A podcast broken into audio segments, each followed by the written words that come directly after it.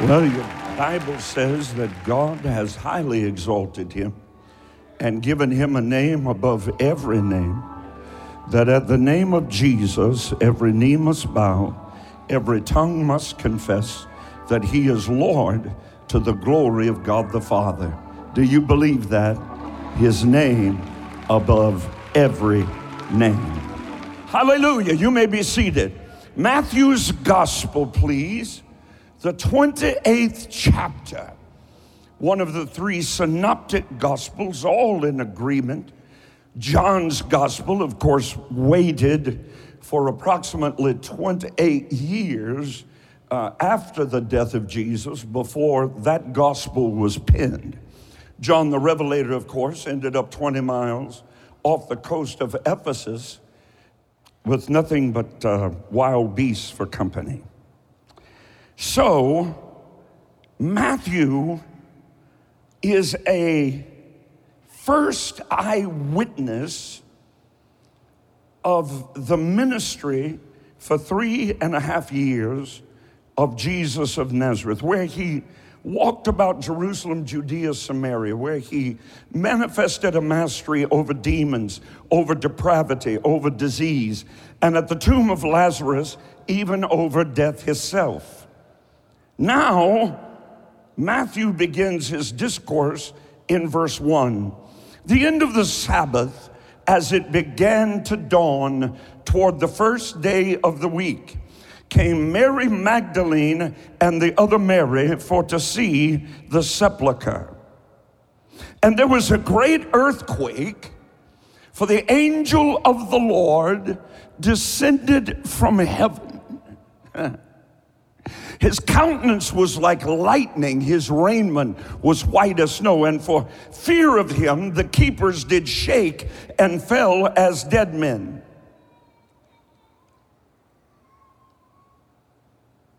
Well, how would you respond if a 12 foot angel showed up in an earthquake? They fell as dead men. I like what I like what the angel says. And the angels answered and said unto the women, Fear not, for I know whom you seek, Jesus of Nazareth, which was crucified. Now, Luke adds, he is not here. He is risen as he said. Shove your neighbor and say, What he says, he'll do. Try the other neighbor, that one's asleep. Say, What he says, he will do. Now, if you're tired of talking to your neighbor, just lift both hands and let everybody in heaven and earth know that you believe what God says God will do. And then he gave him some evidence. He said, Come and see the place where the Lord lay. Now, I want to share with you, just in brevity, a story that I recorded in the best selling book called Gone. I wrote a book called The Cross One Man, One Tree, One Friday. And then I followed it up with a sequel called Gone One Man, One Tomb, One Sunday. These books are used throughout the nation as textbooks for college courses on the crucifixion and the resurrection of Jesus. They are not surface revelations there's a whole lot of digging.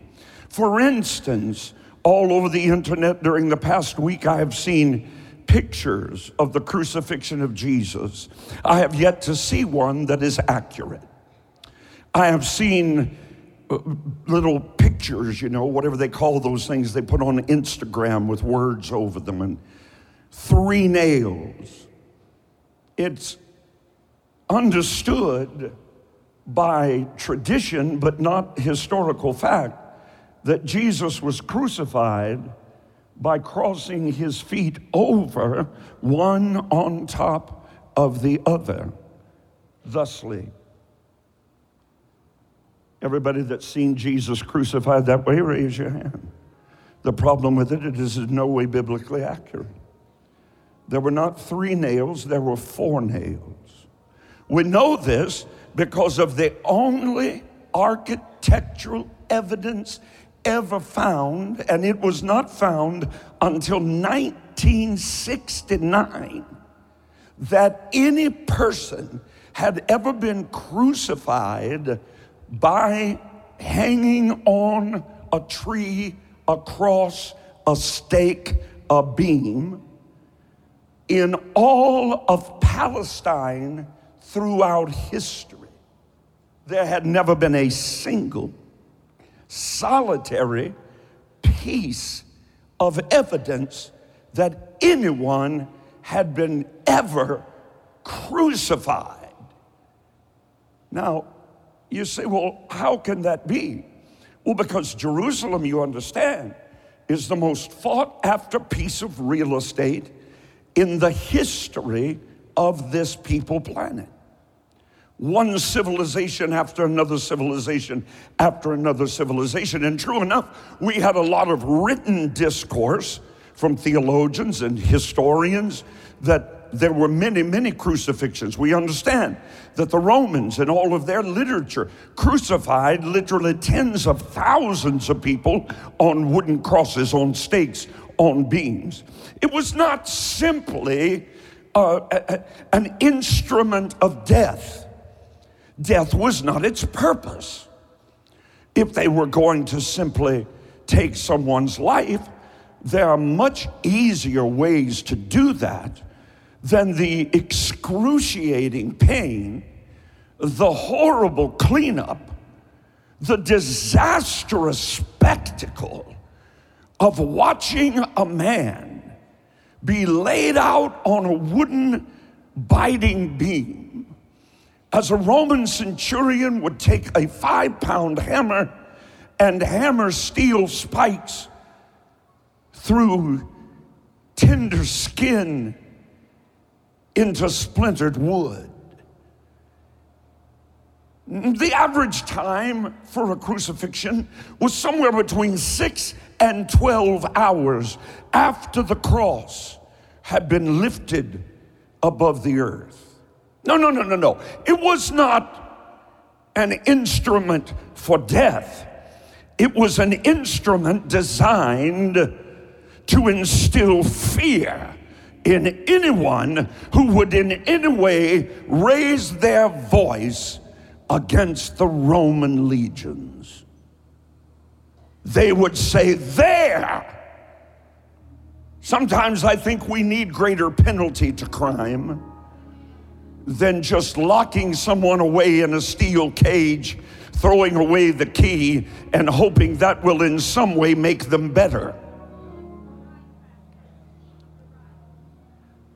They hung them there so that everyone passing by would see them writhing in their own pain. Everyone passing by would watch Roman centurions with those five pound sledgehammers break their legs if they were not dying quickly enough. Instilling fear is always the purpose of your adversary. Even at the very resurrection of Jesus, the angel's first words were, Fear not. Because the human heart spends its entire existence palpitating with trepidation, worry, fear, anxiety. Men's hearts, your Bible says, in the hour that you and I are living, will fail them for fear. Not because of fatty food and cholesterol, but for fear.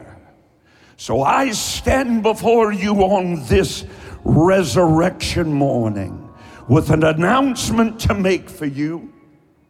Fear not. Fear not. Fear not. I want to share a story with you from the pages of the book Gone One Man, One Tomb, One Sunday. On December 7th, 1941, uh, there was a captain in the United States Air Force. His name was Captain William Dyess. And you know the story that on December 7th, 1941, the Imperial Japanese Army and their Air Force overwhelmed the American fleet at port in Honolulu, Hawaii. I've been there. I've seen the ship at the bottom of the ocean. You've seen, no doubt, movie after movie after movie depicting that fateful day when the skies turned black and the fleet of America in the Pacific was destroyed to nothing more than a handful of little boats. The blow you see by Imperial Japan had a purpose. It wasn't just, I mean, th- that fleet, what were they doing? I mean, they weren't, they mounted no opposition. Everyone was playing, you know, uh, uh, badminton and volleyball and going out with their girlfriends and boyfriends. And everyone was, of course, enjoying the beautiful sun of Hawaii and its white beaches. So, why did Japan choose that plan of attack? For one reason. For one reason they understood to win the war, they would have to take over the Philippine Islands. They knew that our closest naval base to the Philippine Islands of any strength was in Honolulu, Hawaii. So their attempt was to cut the legs out from under our resistance to them invading full force Manila and the Philippines, and they're establishing their bases for the duration of World War II and global domination by the Japanese and the Nazis. Immediately after Pearl Harbor, in fact, 10 hours after the attack at Pearl Harbor, the Imperial Japanese Army invaded in full force the Philippine Islands. The Japanese estimated that most of the United States force in that region had been destroyed. And so it was that by January the 2nd, the Japanese were in total domination of Manila, the capital city, and the Philippines. The great general Douglas MacArthur, with his corncob pipe, was forced to withdraw all the way to the southern tip of Australia. When he arrived in Australia, he uttered those famous words I have gone through, but I shall return. Now, see, I want to preach instead of tell a story. Somebody just shout those words I shall return. I seem to hear another soldier.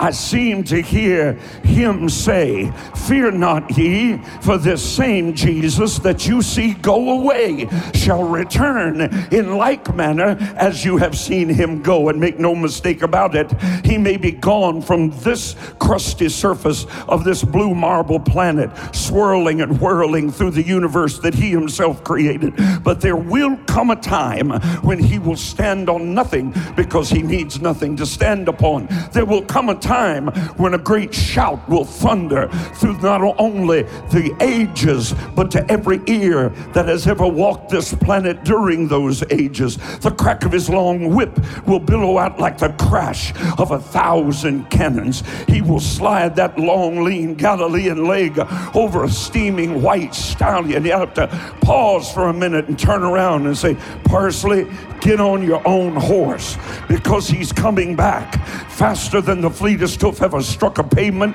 faster than a wheel ever turned upon an axle. He's coming. The magnificent magnitude of his perfect person sweeping out from north to south and east to west. And if you're blood bought, and if you're blood washed, and if you're born again, and if you've given your life to Jesus, you're about to leap like a hart over the crusty surface of this earth, be gathered together in the air to meet the Lord and and so shall we ever be with the Lord. If you're ready, give him praise, give him glory.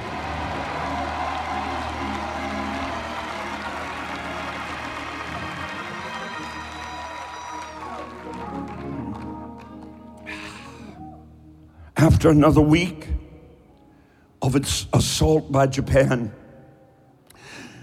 there was only a tiny remnant of United States forces, along with about 20,000 Filipino forces, 70,000 Americans, 20,000 or so Filipinos standing against the entire army of Japan and its invading force. They were forced to retreat to a place called Bataan. Uh, their munitions had been cut off. There was no food. Anything that could be used for food by the American and Filipino sources was used for food. They ate their cavalry horses. Cavalry horse. They ate dogs. Their main diet Freedom is not free, my dear brother and sister. Somebody paid a price somewhere for you to sit here and lift up holy hands without wrath or doubting.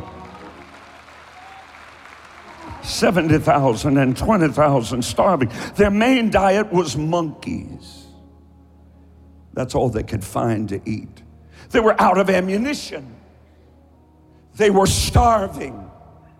They were being bombarded. They couldn't see the light for the darkness. The Americans fought and fought valiantly in an attempt to hold off the Japanese invasion until, you see, they were waiting. They weren't just fighting, but their commander had said, I've got to go, but remember this I shall return. Somebody's fighting today. Somebody needs some spiritual food today. Somebody's in a dark place today. Somebody's being bombarded today. Somebody doesn't know how you're going to pay the bills today. Somebody's body's been invaded by cancer today. But I've got good news for you.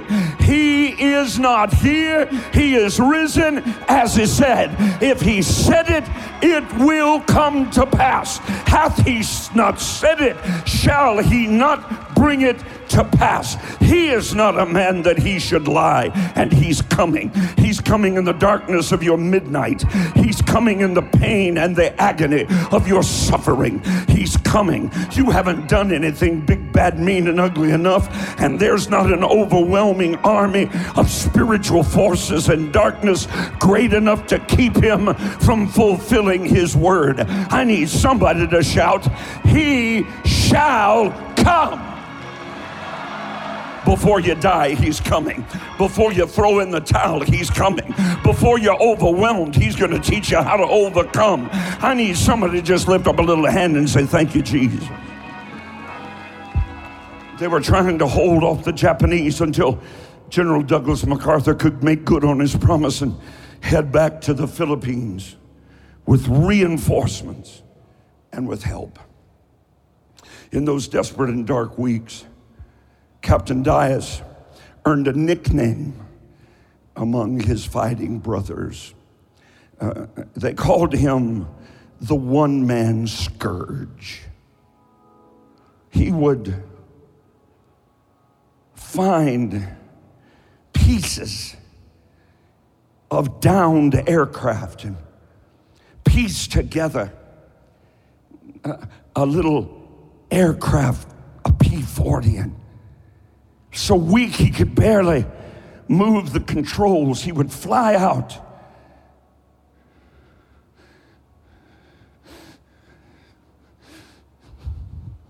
And he would attack the Japanese invading forces. And as a result of his sacrifice, thousands and thousands and thousands of lives were saved. They were, they were about to leave the Philippines, they They were ordered to get out. So he took his airplane and he placed others on his airplane. And they said, But you're a captain, you're a leader. And he said, No, no, you go. I'll stay here. I will not leave a brother behind. And so he sent off his own airplane with others to safety. Finally, the very last cargo aircraft was about to leave. There were not enough aircraft to evacuate all of our forces out of that hellish hole. And so Dyess said, I'm not going. If anyone stays, I'm going to stay with them. And off that aircraft went. Hmm. The last person to get on the plane in his place ended up being the president who founded the Boy Scouts of the Philippines, and he was the first Secretary General of the United Nations. But he'd have never done that had William Dyess not said, I care more about you.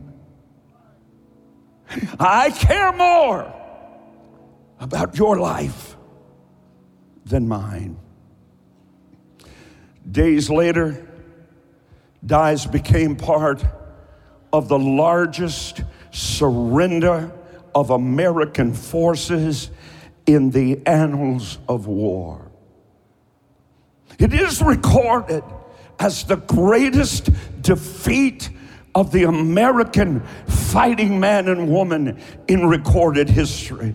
Tens upon tens of thousands of Filipinos and became prisoners along with the Americans of the Japanese Empire. What followed was one of the most infamous and shameful chapters in history. They had no food, they had no water. They had no ammunition. They were now the prisoners of the Imperial Army of Japan, and they were commanded without water and without food to walk in 110 degree blazing heat and 90% humidity. They were commanded to walk 60 miles to a place called Bataan. It was called the Bataan Death March. It began April 9th, 1942. The lethal combination of starvation and heat and dehydration took its toll. The Japanese began executing anyone who would stumble and fall. They made sport of our starving troops. Anyone who stumbled or fell, but Dyess, he made sure no one of his men were going to be bayoneted through the chest by a jeering Japanese soldier. No, sir. Over the next year, Captain William Dyess was moved from one prison camp to another. Finally, in his third prison camp, he devised a plan of escape. Because what he knew is if he didn't find a way out of that hellhole, no one else would either.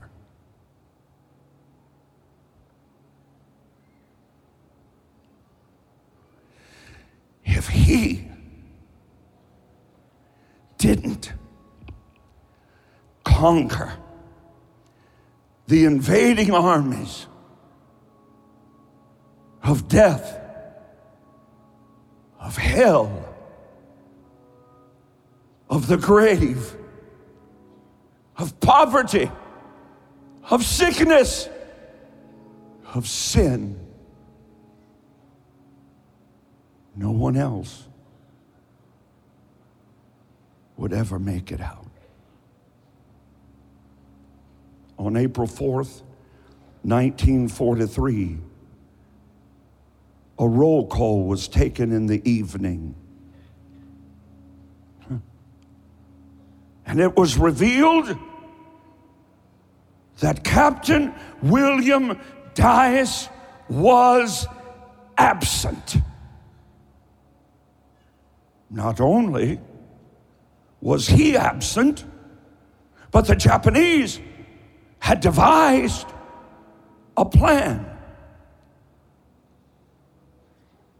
They roped together 10 men groups.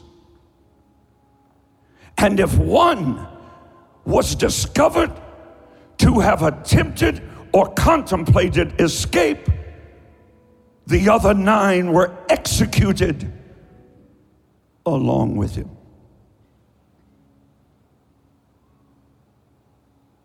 Uh, do you see him now? Can you see him? It's Jesus. It's Jesus in the full light of a Passover moon.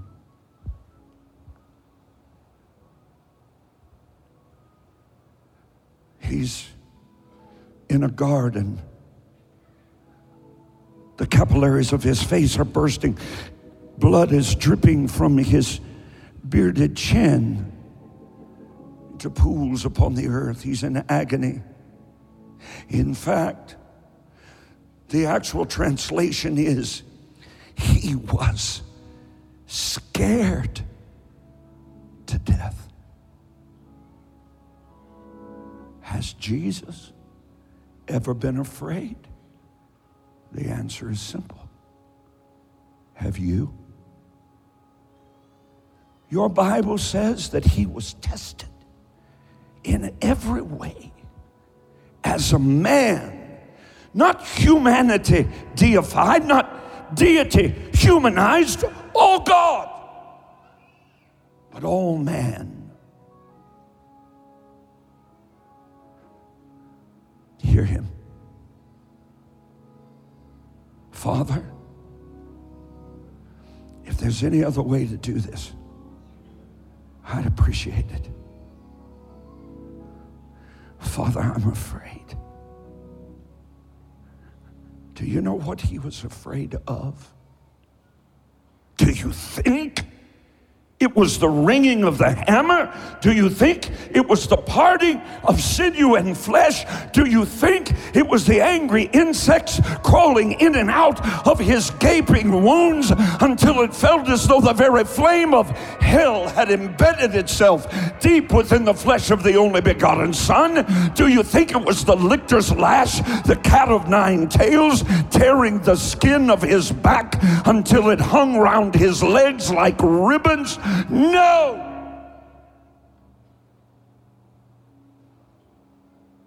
Here's what he feared he feared in the garden that he would never make it to the rail.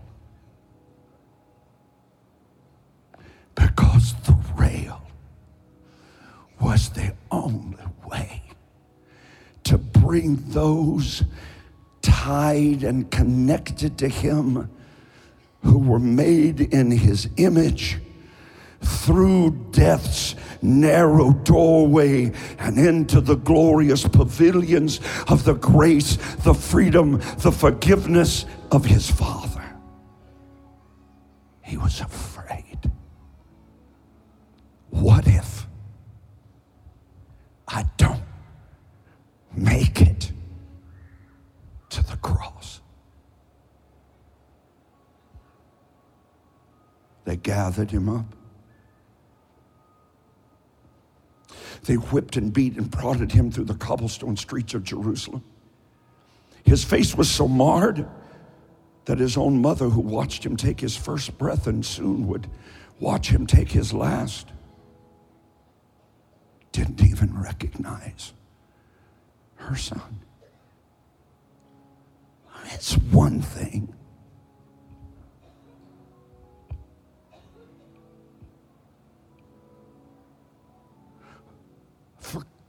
Captain William Dyess.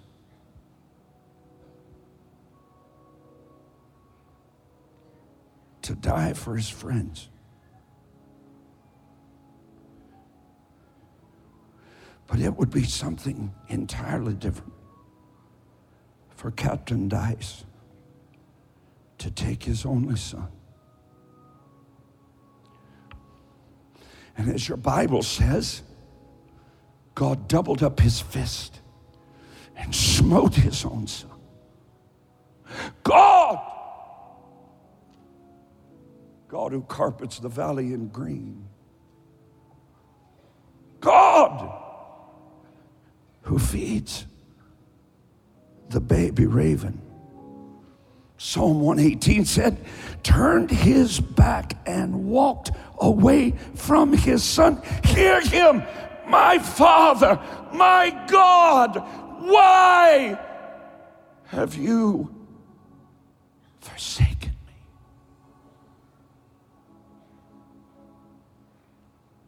For God so loved the world.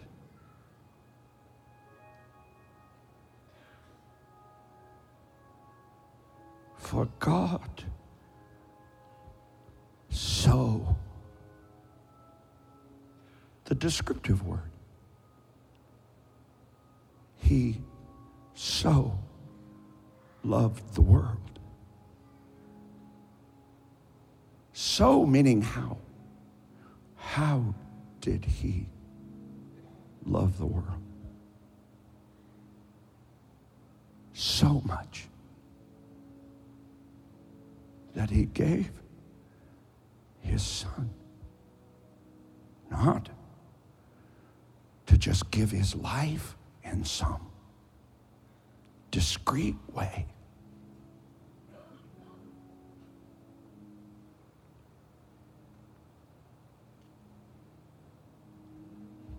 But there, the only piece of evidence that has ever been found was found in 1969 in an ossuary. A young man, aged to be alive at the time of Jesus, his ankle bones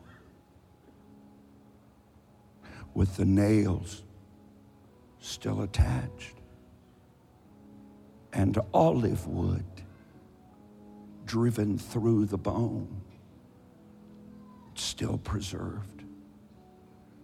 Not crossed in front of him, but on either side,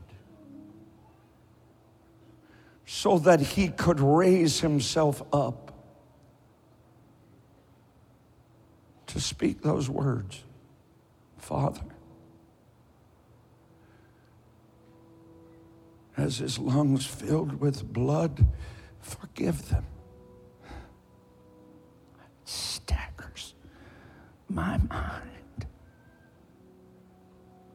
Forgive them. He's forgiving those who are spitting upon him. That he could speak at all is a miracle. But what he spoke, what he said, what he communicated, forgive them. He said to that thief beside him, Today you shall be with me in paradise because that thief who deserved to die, had uttered a simple prayer Remember me when you come into your glory. Two words remember me from a thief, a dying thief and a dying, wheezing, bleeding Savior heard that prayer and answered it that same moment. Yes, I forgive you. Yes, today you shall be with me. Dyess took all ten. He took all 10. He refused to leave anybody behind. There's a story in your Bible.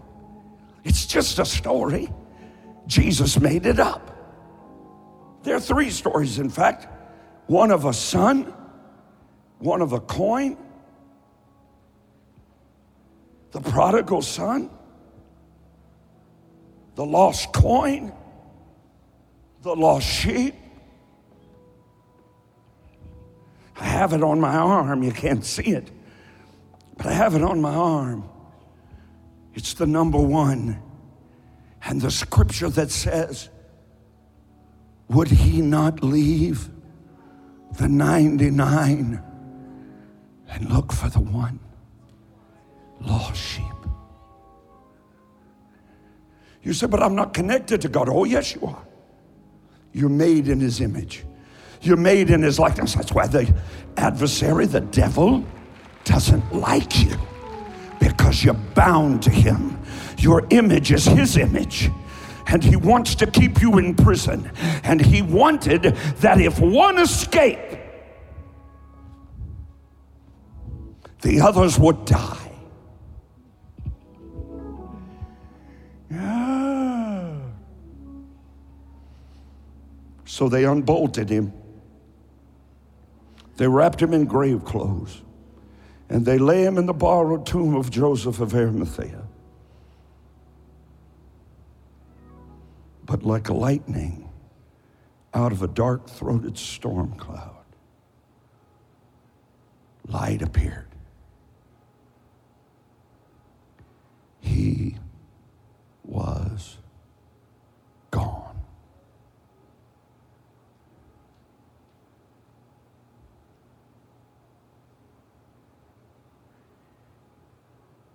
But he made a promise. I'll be back.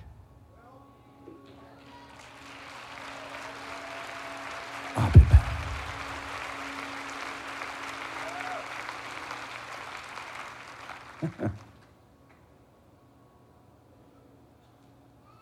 when the coin was lost,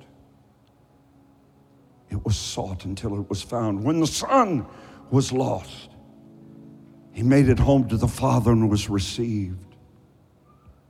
When the sheep was lost, the shepherd put it on his shoulders and carried it home.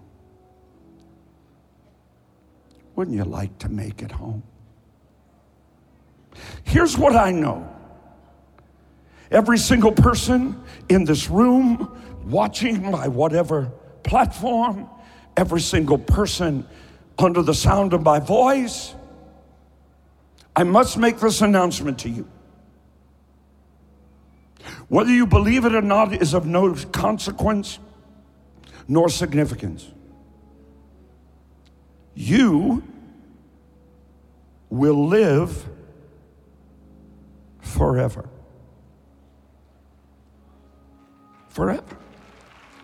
Now, I don't know if I'd clap or not because I haven't told you where. I'm from Eastern Kentucky. I talk slowly. Now, that Bible, which is the only book that gives accurate directions to eternal destinations, only gives two options. One is a place called heaven. Uh, that's where Jesus is now. That's a place where you and I will leap like a hart over the everlasting hills of God's glory. We won't suffer anymore. We won't sigh anymore. We won't cry anymore. The Bible says He'll wipe all the tears from our eyes. And we'll never die because we're created in the image of God. We'll never die. We'll never be at war. We'll be in constant, continual peace. Why, your Bible says that a lion will eat grass like a lamb and they'll lay down together. Oh, it's a wonderful place. What enough said about that. Jesus spoke only 18% as much about heaven as he did the other destination. I don't understand modern preachers. If Jesus is our example, why don't we warn folks about the other half of the equation? Because, because the Bible says that hell is a place of the doomed and damned, helpless and hopeless, hordes of humanity who have rejected the gospel of the cross and the resurrection one time too many. Your Bible says, Harden not your heart as in the day of provocation, for in that day you will be cut off, and that without a remedy. Do you understand there are people walking the earth today with absolutely no hope of ever going to heaven? Now, that's not you. Because if it were you, you wouldn't have lived 24 hours from the time you committed that sin. So, what that means is there's hope for you.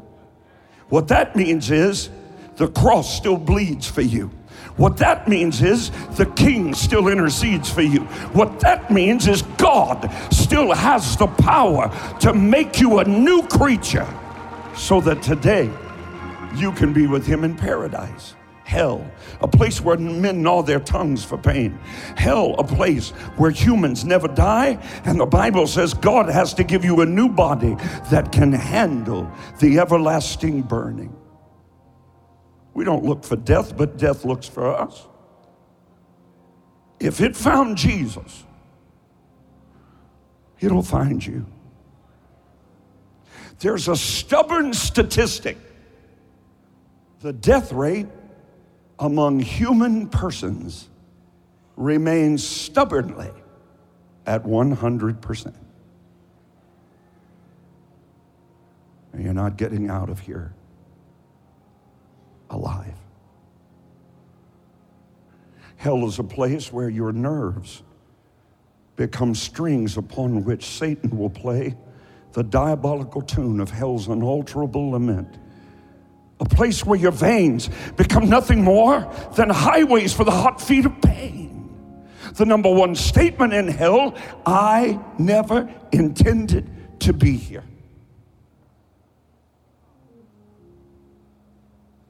I shared a little something Friday night, and some folks asked me to share it again today. So, in closing, I'll share it. Here's what I know. Here's what I know. This is a watch. It's a beautiful watch. It's not a Timex. My wife, no, this one the elders of this great church bought me. Actually, this was the second one because I gave the first one away to Jason Crabb, a gospel singer. He wore it to receive two Grammys. So the elders knew I gave that one away and got me another one. Here's what this watch tells me it tells me that somewhere, although I've never seen them, I don't know them, I don't know where they are, I don't know anything about them. All I know is that somewhere there's a watchmaker. I know that if it gets broken, stops working for some reason, I know that I can't fix it, not even with my big hammer. I can't fix it. But I know this if there's a watchmaker and I can find him, no matter what's wrong with my watch, he made it, he can fix it. Now look at your neighbor. Somewhere there must be a neighbor maker. Somewhere, God, the eternal creator, must exist.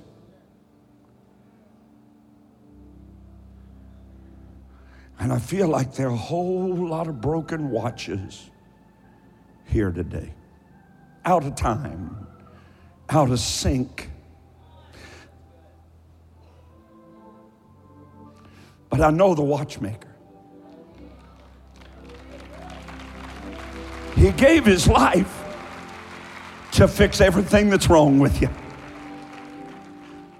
Your problem is you've been trying to fix you. Now, how's that working out? The harder you go, the behinder you get. No one wants to go to hell. Everyone wants to go to heaven. And make no mistake about it, God sends no one to hell. He allowed His Son to go there so that He would cause you to never have to know what hell looks like. Today, He wants to give you a relationship with you. Today. Today, He wants to come into your heart. He wants to forgive your sins, which are nothing more than things that have separated you from Him today. On this resurrection morning, God wants to give you a brand new life. He's about to do it. I promise you, He will.